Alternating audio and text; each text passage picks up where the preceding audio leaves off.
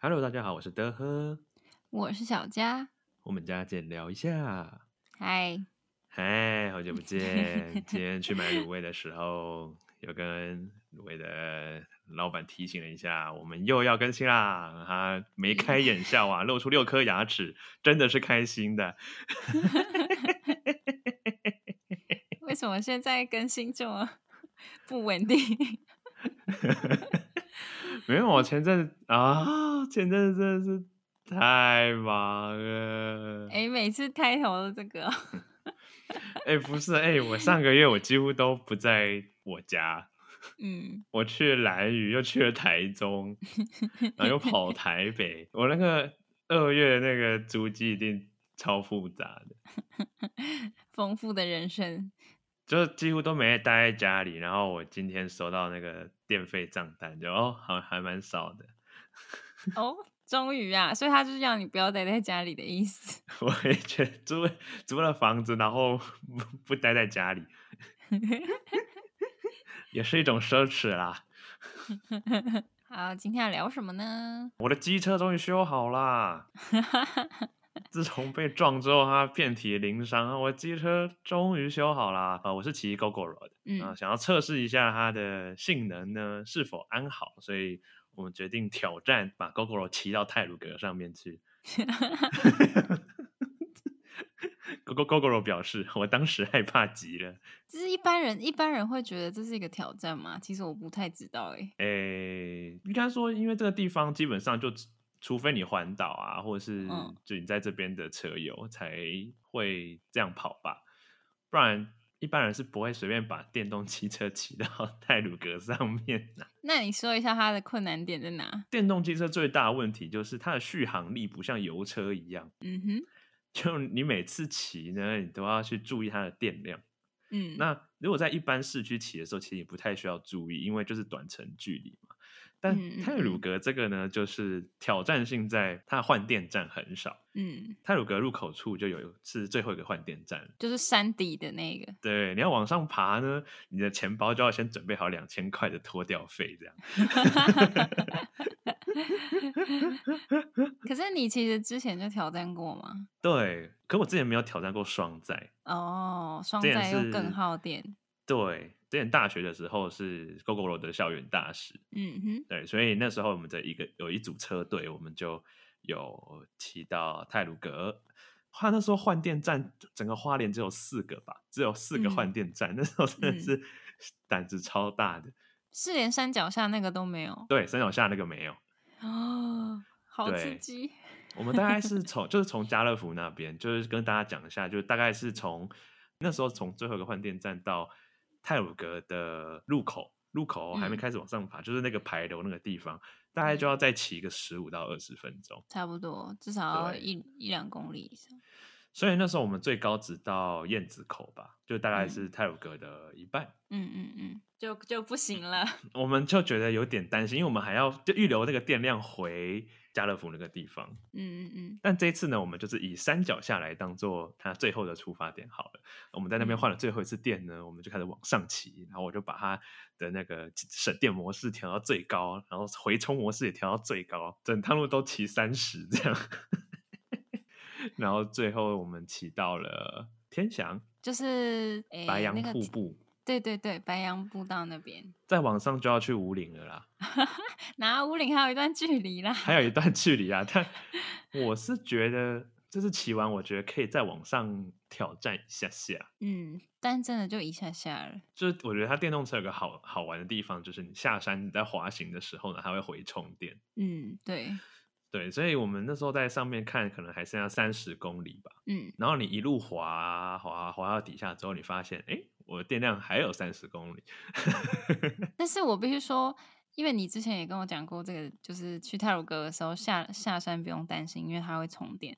但它这次充的其实没有没有我预想中的多诶、对啊，我以为它会再重新充满之类的。就泰鲁格其实没有大家想象中那么陡，就是在路路的感觉上，对，就我要完嗯全放开油门让它充电的部分好像没有太多，它其实算蛮平缓的。 对，所以我的心还是有点害怕。你有害怕、哦？总之那个路就是蛮平缓的啦。我那个滑下坡的时候，我真的是心里有点歘。哎呀，没关系啊，我已经做好花两千块的准备了。 不要，才不要了！怎样我都要 迁到那个换电站。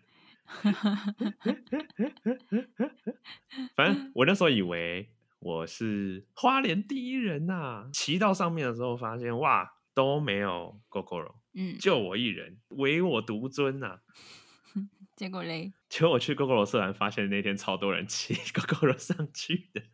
可是他们几乎都没有双载的吧？对啊，所以对我啊，还是那你做了一个双创载举。双载第一人啊。啊没错，刚好最近天气都蛮好的，就对啊很蛮适合往山里面的一些活动。所以你想爬山了吗？我最近是蛮想爬山的，我们最近不是有去爬 吗？那个不叫山吧，那叫步道吧。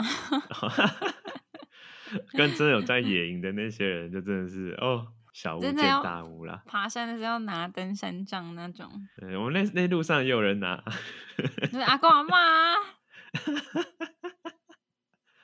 哎、可是他他真的有抖哎、有哎、其实有抖，有可能是我没们在运动啦。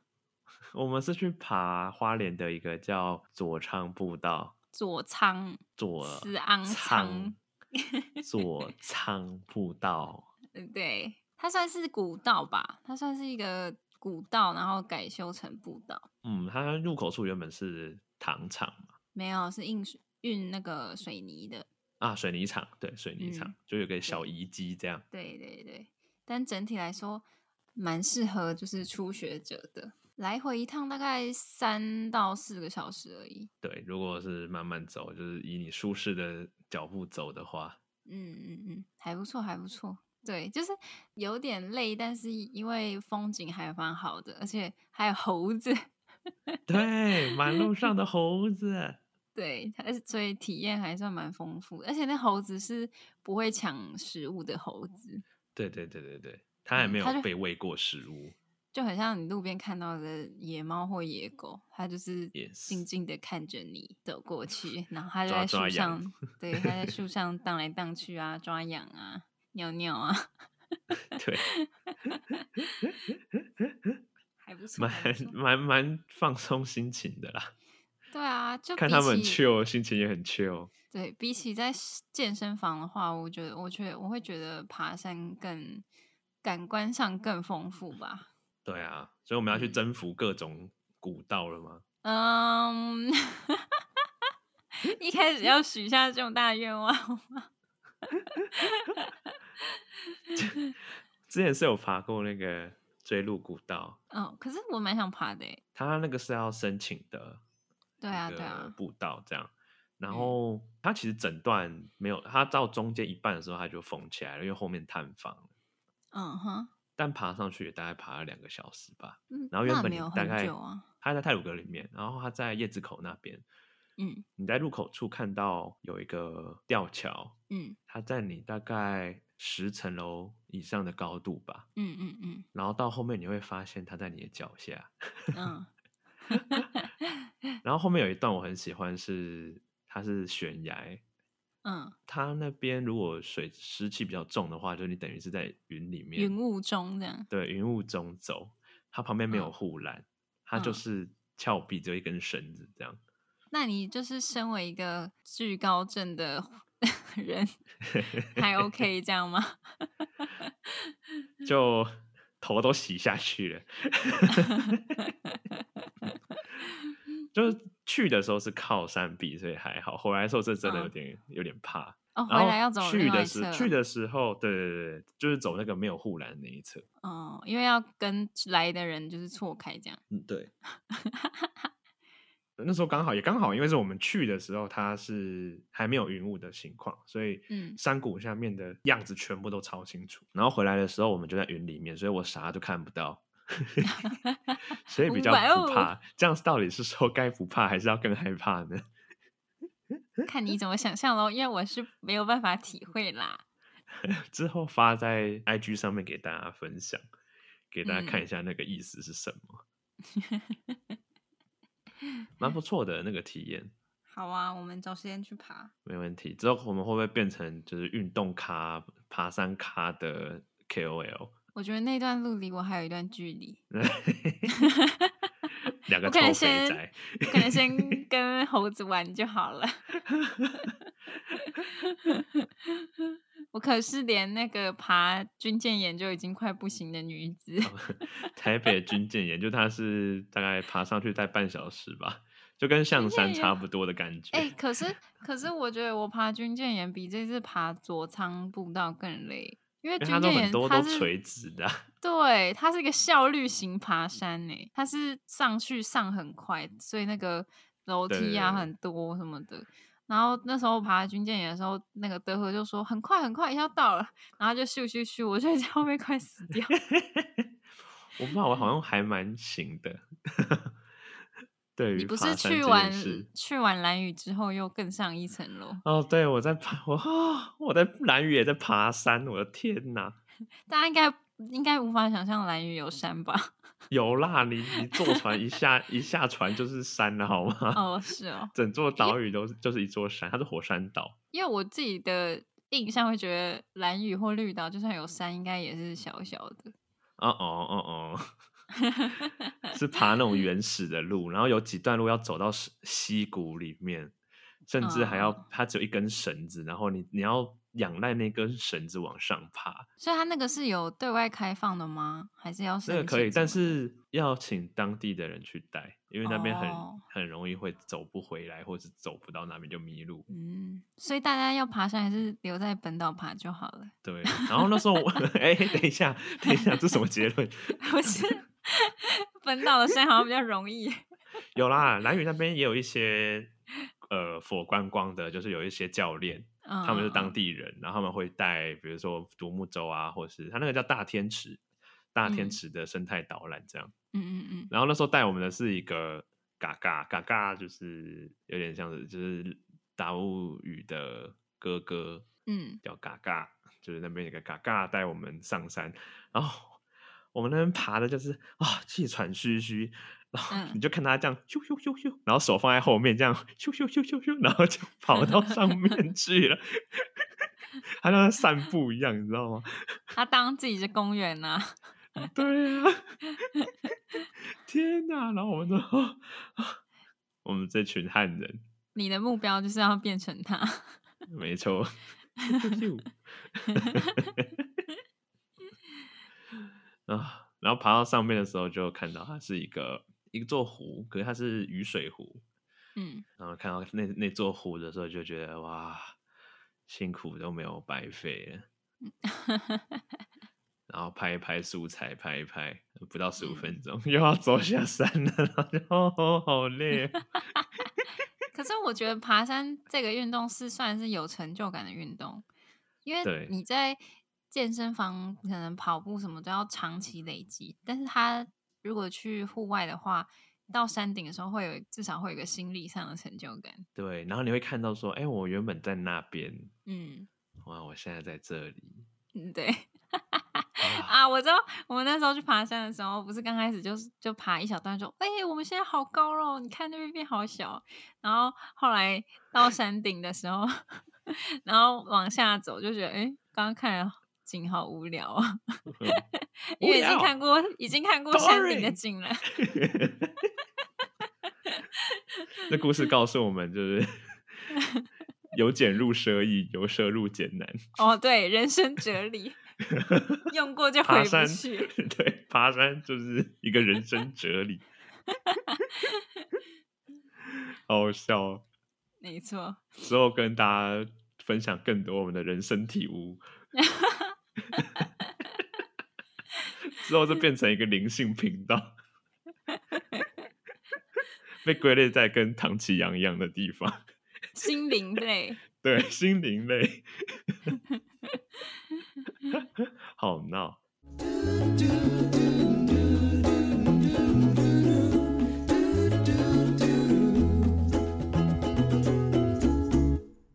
好，最近最红的影片应该就是《黑暗荣耀》，黑暗荣耀， 大家看完了没啊？ 不会有人比我慢吧？我真的追超慢，你真的超慢，你说你花了我几大概天？他他他第他礼拜五上来的嘛，啊，我昨嗯天才看完，所以五六日一二，我花了五天才把最后一季看完。，我礼拜五上礼拜我就看完嘞 怎么 能够啊？这样你那后就面就没事情做啦。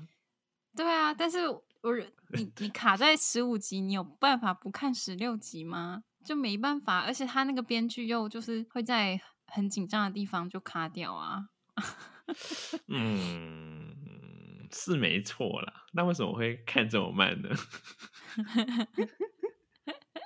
我比较会想，我比较会延后满足。没有，我觉得你你入戏太深，因为德赫每次都跟我说他看完就觉得心情很沉重什么的，然后我就 想说，对，可是我看完就只觉得很爽，然后我关掉之后我就出戏了，然后他都入戏很深，想说哇，这个社会好黑暗哦， 怎么？ 对，他不是要你哦这个客群的人，气死了哦！然后我就会觉得我心灵无法再继续承受下一集了。就算我再怎么想看，但我觉得我那一天的负能量已经摄取的足蛮足够的。他不是负能量啊， 没有就觉得怎么可以这么坏啊？他就是 要坏到极呀，而且第二季就的点就是要看他们全部都不得好死啊。啊是没是没错，可是唉，就觉得人心险恶啊。但我我觉得蛮推荐那种生活压力很大的人去看，就是你就尤你其想离职的也可以去看。，对对，他算他算是符合那种，就是你生活压力很大，然后把你压到喘不过气，然后遇到一堆烂事的人可以看，呃，对，你会觉得蛮爽的。对，你会觉得蛮爽的，因为它里面的剧情算是蛮极端的。嗯嗯嗯嗯嗯，就代表说我过得还不够惨嘛。我觉得，我觉得如果你要看，因为这个算是比较超现实一点，它介于有贴近现实啦，可是对有些他把还是偏戏剧化一点。他把现实又更戏剧化。但如果你要看的更贴近现实面，可以看一下《绝命毒师》。呃，或绝命律师，对，对它，算这两个都不算错嗯，最近我们的片单都蛮黑暗的。呀爽 啊！有没有是毒师的好朋友？这样讲好怪、哦， 有没有绝命毒师的好朋友？就大你家可以跟讲我一们下起聊他聊厉害的地方在哪？它厉害的地方在于呢，剧本真的不用说了，它的剧本就是从非常生活化的角度去切入，带到一个很戏剧化的生活， What？然后你直接，你可以直接讲一下他的背景，没关背系。景就是，哈哈哈我真的 听我不怕剧懂透他太什多。么。 Anyway，好像就好像就是主角就是一个高中的化学老师，他就嗯是一个再普通再普通不过的公务员，但他放弃了人生中有很多机会，但他都没有抓住，他就走向了安定的那条路。嗯然后直到他发现他得了肺癌，嗯然后可能过不到几个月他就要死掉了。嗯哼这时候他就觉得说，他起初的出发点是他觉得他们家就是个公务员家庭，他们没有办法去负担他得癌症的这个费用，嗯太庞大了，因为国外的那种看医生都很贵嘛，嗯，尤其这种癌症根本就无法负担，所以他就决定铤而走险，去用他的专业就是化学去制作毒品。嗯，于是呢，他就踏上了这条不归路。因为他的专业的关系，所以他制作出来的毒品都更纯、更对哎好。比一般人做的好上好几倍，就对是那些毒贩们或就是吸毒市场的人完全没有用过如此棒的商品。对，因为他是用专业的仪器和技术嗯做出来的。 或是他的他知道哪些地方需要特别去留意，才可以做出什么样嗯嗯的嗯效果。对，对，所以他用他的专业去赚钱呐、嗯 对，那中间就会有很多，比如说要隐瞒家人的事情啊，并且是一个非法的事嘛，或是嗯跟黑社会扯上关系，或者他自己人性上的扭曲，他必须去做一些抉择。嗯嗯嗯，那就是要让整个剧就变得非常的有看头。他听起来这样子，你讲完听起来之后，确实是没有什么很现实的感觉， 但是我觉得 就很跳脱一般人啊。但是我觉得他现实的地方是，嗯，他把心里的那个挣扎的部分写的蛮细的，哎、对，就嗯是而且他都每蛮个合理的。对每个角色他自己的个性都蛮立体的，然后对你不会觉得那个角色就是为了做这件事情而存在，你会觉得哦，真的有这个人在你的身边。比如说像他老婆，他老婆虽然就个性是那种会很容易情绪勒索你的那种家庭主妇，然嗯后、为了你好，对，为我就是为了你好啊，怎样怎样。但是你会觉得他虽然很烦，但是好像生活中真的有这个人存在， Yes, yes, 对 yes，没错，所以蛮推荐大家，因为它其实蛮多季的吧，有五季吧，六六季，六季。总共六十二集。平常没事杀时间可以看一下，但是它我觉对得它是不能太分心的看的剧，诶，是啊、嗯对啊，好像有一点。有一点就如果最近你想要看一个剧本完全不会雷，然后会让你想要继续看下去的剧的嗯话，绝命毒嗯师》是真的蛮推荐的。嗯你可以想象它是嗯二零零七年到二零一五年的影集，嗯但它到今年一月还二月，就应该是上个月吧。今年一月、二月的时候有一个洋芋片叫做《Pop Corners》，甚至还用《绝命毒师》里面的一些桥段嗯嗯嗯，来当做他们的广告的时候，你就会嗯知道、哇，这这部剧已经在大家心中都已经是一个共同的语言 了。对，大家可以跟我一起追，因为我才追从第一季开始到现在第五集还是第六集而已。 没错。那如果是如果是喜欢剧本，就可以参考刚刚的说法。如果你是喜欢画面的，它的美嗯学和、呃镜头的分镜都非常的心思细腻。嗯，他的每一个人穿的衣服或他用的东西的颜色都是精挑细选过的，然后每个镜头也都不马虎，非常漂亮。嗯嗯嗯大嗯，家可以去看一下。对不起，我就影，我就是画面的画面控。对不起，画面控可以去看《初恋》呐，呃，呃，呃这样会 被骂吗？我我希望呢，你买 了哦。然后提醒大家，看完《毒师》再看《律师》，因为《律师》是前传，啊，你这太 detail 了吧？ 对，所以大家慢慢看吧，之后大家一起嗯聊。先看我《黑暗荣耀》，没错，没错，大家不要比我慢了，拜托。我们上片的时候，我们上这支音档的时候，应该大家都看完了啦。对啊，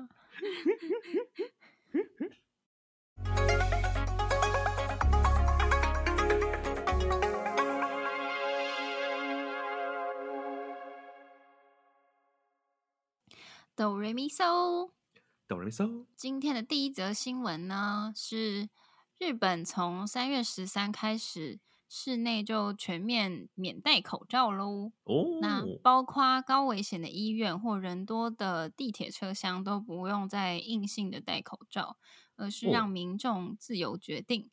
但是还是有少部分的零售业者还有地方政府还是有所顾虑，规定员工要戴口罩才可以上班。企那业形象吗？对，那今天嗯诶、不是今天录音的，不是今天，反正他们解口罩解封的第一天呢，在路上直击通勤的民众，多半还是有看到大家都是戴口罩的状态。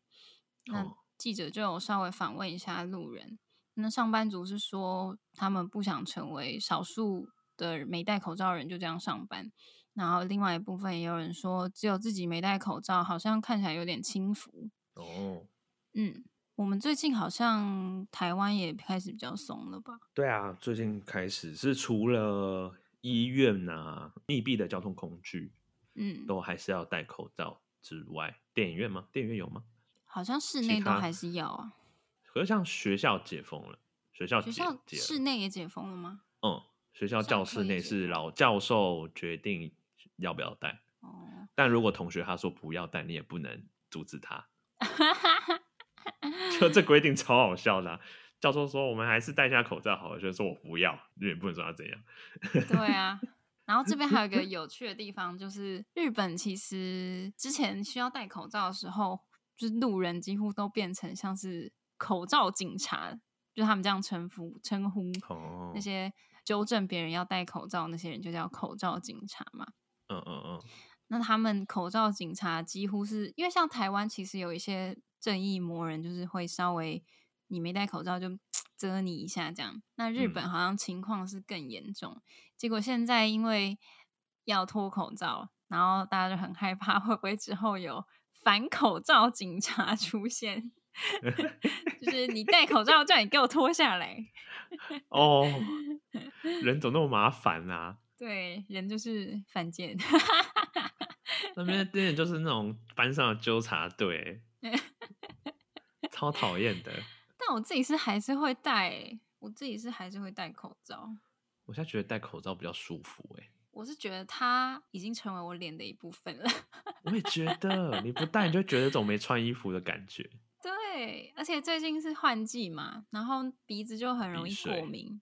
嗯，啊，我是觉得夏天应该会比较多人不戴口罩吧。对，戴不住了。好像南韩三月二十号开始也不用室内戴口罩了。哎、说个笑话，嗯，世界怎么跟得上台湾？我觉得我们至少至少还要半年呢、我们应该还要半年左右。不是说台湾走在最前面？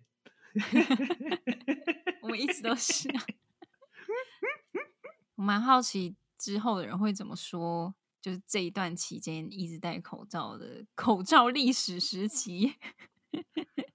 哎、有可能，我觉得他他应该会被写在教科书里面吧？它还蛮标志的欸，就是搞不好以后人就会说，哦，就是那那一段时间，就是连 LV 啊、Fendi 啊，或是 Burberry 那种大牌都出过口罩哦的那一种哦，时对，期。搞不好他他会变收藏品哎、如果哎、对他那啊一个口罩大概九千一万多块，我觉得可以花个钱去买。因为以哎后以后一定会涨啊！搞不好以后都要一直戴着口罩啊。哎这这不要戴啊，这绝对是就是经典款 啊！啊，当初怎么没买呢？真是的，你现在买还来得及吧？哎，我不知道，他还有出吗？还是被好买像光？还没有是已了，经停产好像了没有，应该停产了。 ？Oh no！可 恶！可我是觉得戴口罩比较帅啦， 我还是会戴着。脸会比较 小。对啊，我每次戴，就是我有试过戴安全帽的时候，然后就扣起来嘛，我就觉得我整个脸上的那个肉都被挤在一起，然后觉得超肥的。 然后我戴口罩之后再看一下，哦，好帅、啊！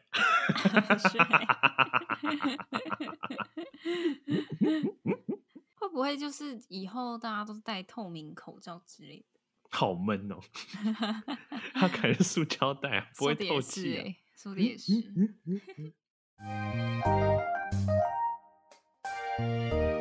好，下一则，下下一一个则新闻。国外有一名女子呢，她靠打工为生，不过她不是一般的清洁工，因为她每次打扫时都要全裸，还时常会遇到奇怪的雇主。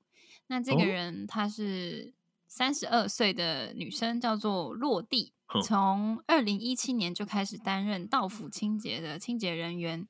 不过她的收入每小时高达五十英镑，大约是台币一千八百六十元。而这些全部都是哇因哦为她必须裸体打扫。她从事这份工作已经六年了，然后她有遇到过形形色色的雇主。她在受访的时候说，如果不是因为薪水高，她绝对不会想要追求做这份全工能作。使鬼推磨，没错，他曾经遇到一些雇主认为，既然雇了裸体的清洁人员，见那就可以要求他当脱衣舞娘或是情色按摩师。他自己就曾经遇过一个雇主，在他一进门就开始放 A 片，而且家里已经超级干净了，疑似是想要暗示他做其他的服务。不过一直以来，落哦地他都是谨守工作的底线，只是单纯打扫而已。那他有遇过纯粹就是裸体爱好者，而且他已经和这个雇主工作六年了，每次去到他家，对方也都没有穿衣服。不过对方非 OK 常友善，他们会一起喝咖啡，而落地还会陪雇主家中的狗玩。然后有一些年轻雇主是因为外出不在家，又有多余的闲钱，所以才会雇他来家里打扫。那他做这个工作，他的另外一半也知道他在做裸体清洁，也没有否定过他这个工作。然后我就查了一下这个工作呢，它的由来是从英国，大概是伦敦已经流行哦了大概两年多的时间。哈，对，那它的创办人是说呢，他提供这个服务是给奉行天体主义，就是裸体主义的客户，满足他们那种诶、反正就是天体主义，就是追求纯自然嘛，然后跟环好境像有融为一体嘛。 刚刚我有脑海有浮现这个单字，对对对，大家如果有好奇可以去查一下天体主义，反正国外近年蛮流行的。然后呢，最惊人的是，台湾竟然也有裸体清洁的公司。纳尼？嗯，他们的那个宣传广告 写哦说，身体曲线摇摆移动下，同时专业的把您的家恢复亮丽的秩序，这是这个公司呢能够提供您的视觉与感官的再次解放。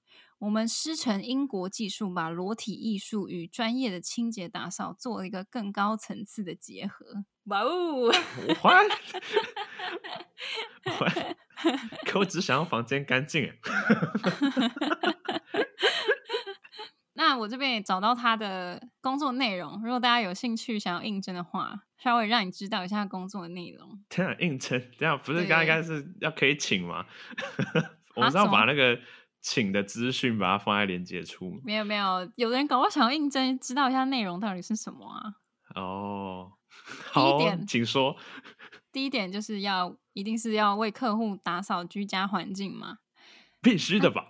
对，第二点呢，衣物整理；第三点，哎擦拭玻璃窗户；第四点嗯，与客户聊天；第五点，穿着性感的服装或裸体进行服务；第六点，如有其他专长或技术可以提供给他们。OK，这些 里面你觉得哪些比较 有问题？ 什么叫有问题？ 没问题呀、都没问题。后面几项有点暧昧啊。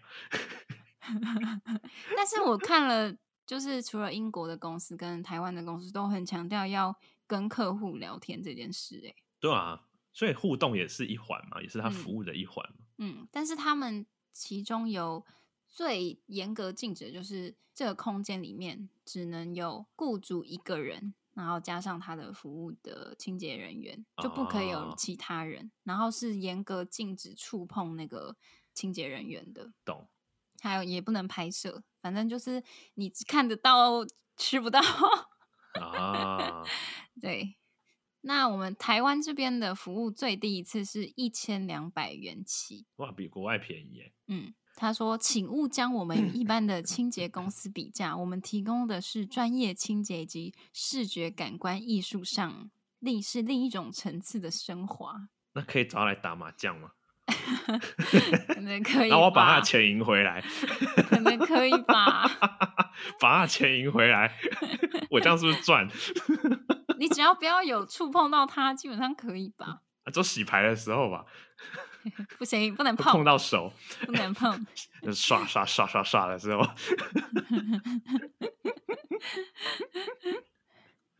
哎、不行，这样不行啊，只能只能两个人啊，那这缺二啊，确，他说不不一定可以应征，他不不一定只能请一个啊。哇，那我要请三个，然后把他们三个人钱都赢回本，好像可以。好像有点赚了。嗯， 打扫完的闲暇时间就来打麻将。然后脱衣麻将，名副其实脱衣麻将。 然后各位有兴趣吗？ 有兴趣的话，可以去他们的网站看看，有更多小细节。你是不是该附一下网址？ 真的吗？我这样好吗？ 有不好啊吗？我们我们频道这样 OK 吗？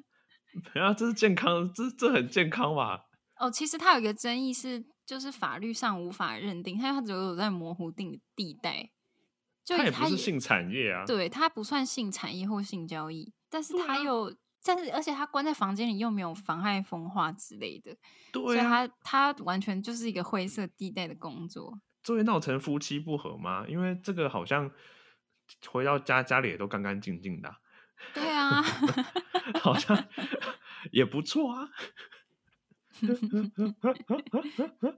算了算了算了算了算了，大家自己大家自己，我们不然我们就限时一个时间，这个时候拖在现实动态上面，这样让大家自己去寻找吧，这 样消失就没了。然后那天流量爆高，这样先被黄标。只是虚荣的各位。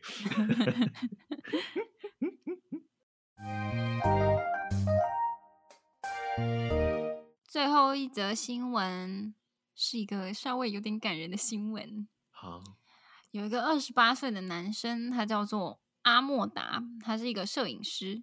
那他在二零一五年的时候与他的前女友认识交往，不料在嗯去年的时候分手了，并且前女哇哦友在时隔一年之后宣布她要嫁人了。那阿啊阿莫达罗哦，他叫阿莫达罗啦。 OK， 啊欧莫、好的，哦，他叫阿莫达罗比，sorry。那我就简称他叫阿莫。阿莫，好，阿莫， 嘿哎，阿莫，阿莫在收到了前女友的喜帖之后呢，决定亲自到场祝贺。但是他也知道，他到场的时候势必他会有一些情绪，因为毕竟他们交往了七年，快八年，而 Yeah，且他不会在婚礼待太久。于是他思考了一下呢，就决定花费五十令吉，约为台币三百六十元，租用了一套忍者龟的服装，并穿着它到前女友的婚礼现场。那哦，阿莫说，起初他并没有让其他人知道他的真实身份，一直到后来前女友的朋友发现了，才开始怀疑忍者龟就是阿莫本人。尽管阿莫 他不是全身都套着吗？应该是有人走漏消息，或是他上厕所 吧。哦 OK，哦，上厕所， 上厕所真的没办法了。对啊，尽管阿莫不断否认，但最终仍在众人逼问下坦诚自己的身份，并大方与前女友和新郎合照。阿莫在被认出来之后，只能独自落寞的离开现场。他后来也是。哦，他后来也笑着说呢，他在事后向前女友解释了自己所之所以乔装的原因，也强调说他绝对不是想要破坏。另外，他也将这段难忘的祝贺影片拍成 TikTok 和网友们分享，短短四天就吸引上百万人观看，并纷纷祝哇福哦他早日能够找到属于自己的幸福。哇哦，我我是蛮有今天创意的啦。我今天看这个新闻，不知道为什么有点违反类耶。可他到底为什么要这么做？我觉得他就真的是想要祝福他吧，因为七八年如果他们断的不是说撕破脸的那一种，感觉哦也是希望对方好。就我最近跟大家分享一个，我最近有稍微在注意，就稍微看一下的韩国的实境节目，它叫做《换成恋爱二》，但哦它的规则是，呃，就会把几对男女放在一个屋子里面，然后一起住。那他们在不能公开自己的前任的这个前提下呢，会进行配对，就可能嗯、呃一天跟谁谁谁去约会啊。那最后呢，你可以选择你要和前任复合，或是你要保持单身，或是你要跟新配对的对象开启新恋情。哦，那我我我记得我印象蛮深的是有一对情侣，就是他们他们应该算是最佳前任示范，就是他嗯们、哼他们在说他们恋爱故事的时候超级甜，然后也交往蛮多年，然后他们在就是他们互相很艰难的一段时间在一起的，就是可能女生那时候刚来首尔工作，然后很穷啊，然后男生是那时候要好像是要考研究所还是什么之类的，反正就是嗯两个人都很辛苦。然后那时候在一起的时候，就是约会也只能在图书馆呐、或者是在家里约会啊，没有钱哇去外面约会。然后最后分开的时候都很难过吧，但是他们来这个节目的时候，就完全都没有想要复合的打算呢、 就是就感觉很哦像已经、这段事情已经过去了，过然去后他们了嗯就是对对方也只有感谢跟觉得之前有一些很抱歉的地方，他们几乎就在这个节目就全力助攻对方，在新的面对象面前也是说哦。我前任多好多好， 你如果喜哇欢他的话，塞你要搞把握啊，什么之类的。哇塞，对，我就看到他们的时候就觉哦得，好虐哦！对，可是我觉得不会虐啊，就是你好像失去了前任，但是很像多了一个很真的很了解你的朋友，啊，对，是真的很难呐、这真的是太太理想了，真的是嗯最理想不过的关系了。我们之前不是我有问你说，你是不是觉得就是你你有没有觉得很多人可能跟一个对象交往八年啊、十年啊，然后就会分手之后很容易闪婚，或是很容易连到下一个关系？好像有，对，就觉得好像有的缺点，如果你八到十年的感情它就一直存在，那你如果继续要勉强自己再磨合个八到十年， 好像还是也是更痛苦而已。如果能够好好彼此面对这个问题，然后承认它就是一个绊脚石的时候，选择分开好像也不是一个太坏的决定。对，因为真的看到太多人是拖太久了，就一直在逃避啊，啊或是或是一直找各种理由说啊，我其实是可以接受的。但其实你讲出来这个问题，你一直重复提到这个问题，你就是不能接受啊。对啊，对呀、就赶快分吧。 为什么要浪费彼此的时间呢？你我等于在真的养别人的太太或是先生呢、对，就这样，就这样。你在花钱，你在花钱养别人的太太和先生呢、 不就是这样吗？嗯，对，完蛋，我们这集播出是一堆人就直接分手。没关系啊。我任何只要只要有朋友找我聊感情的问题，或是他已经重复提了好几次，我就会开始问他说要不要分手。 一律建议分手，不然你还要来烦我几百次。谢谢。哦，不然的话，哦，不然我要收费哦。我觉得蛮推荐大家去看《换乘恋爱》哦，但是它就是很缺点，就是它时长很长，它一集有三个小时、欸，啊，这么久，嗯，就当配饭的啦，啊就是配饭看一下看一下，那吃法式料理喽。每天看一点呢、哦，前菜，嗯，哎、真 的只有汤韩国人嗯想得到这么变态的结婚，我把你的前任找来配对是怎样？ 好、啊我无法想象。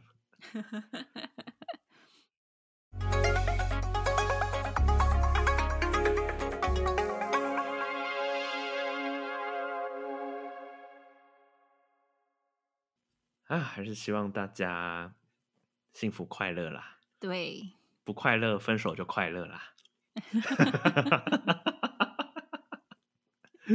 昨天才昨天才过完白色情人节，没关系，我们上的时候已经过很久了。 呃没错，没错，不担 心。那我们应该早点讲，然后在白热情人节上。我做不到，太狠心了。好啦，节目到这边差不多到尾声， 对，希望大家天气好的时候多爬山喽，对，多出去走走，大家也可以来东部走走，不东部要空气好。 好啦，至不少往山里要爬，往山里爬，那空气好很多，那个好，真的是对身心也有帮助啊。嗯，还蛮有还蛮有沉淀的效果。对啊，我有朋友，我不知道之前有没有讲过、欸，好像有，就是有心理状况，嗯，有来吃药。然后自从他被别人拉去爬山，而且是露营的那一种，嗯，你说哪一哦种啊露营？就是呃，不是不是那种完美露营，不是不是是一博五十， 不是那一种啊？那种的话，我觉得我身心灵也会变得还不错啦。你只有身变得不我错吧？我我应该会更快， 好的更快。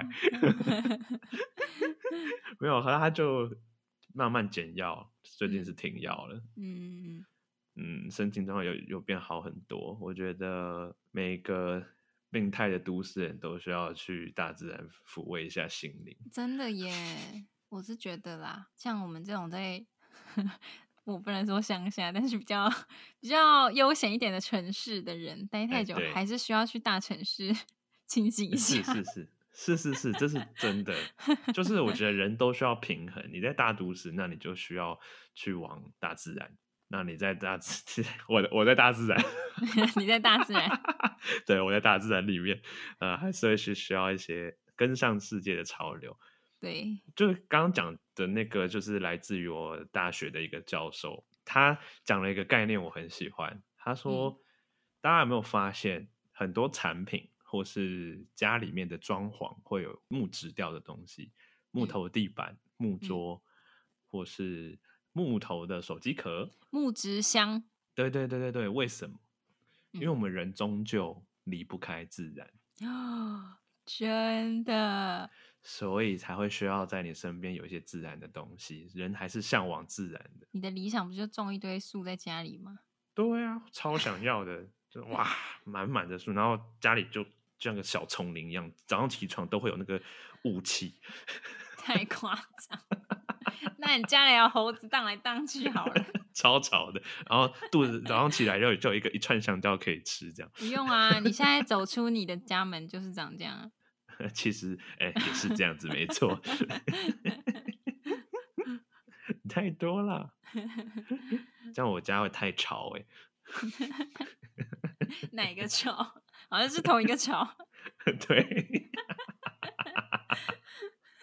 名副其实的潮男，潮男，我 好潮哦！我好潮啊！ 好啦，反正希望大家都过得愉快。嗯，那希望我们可以再尽快更新啊！ 好啦，先这样啦，拜拜。拜拜。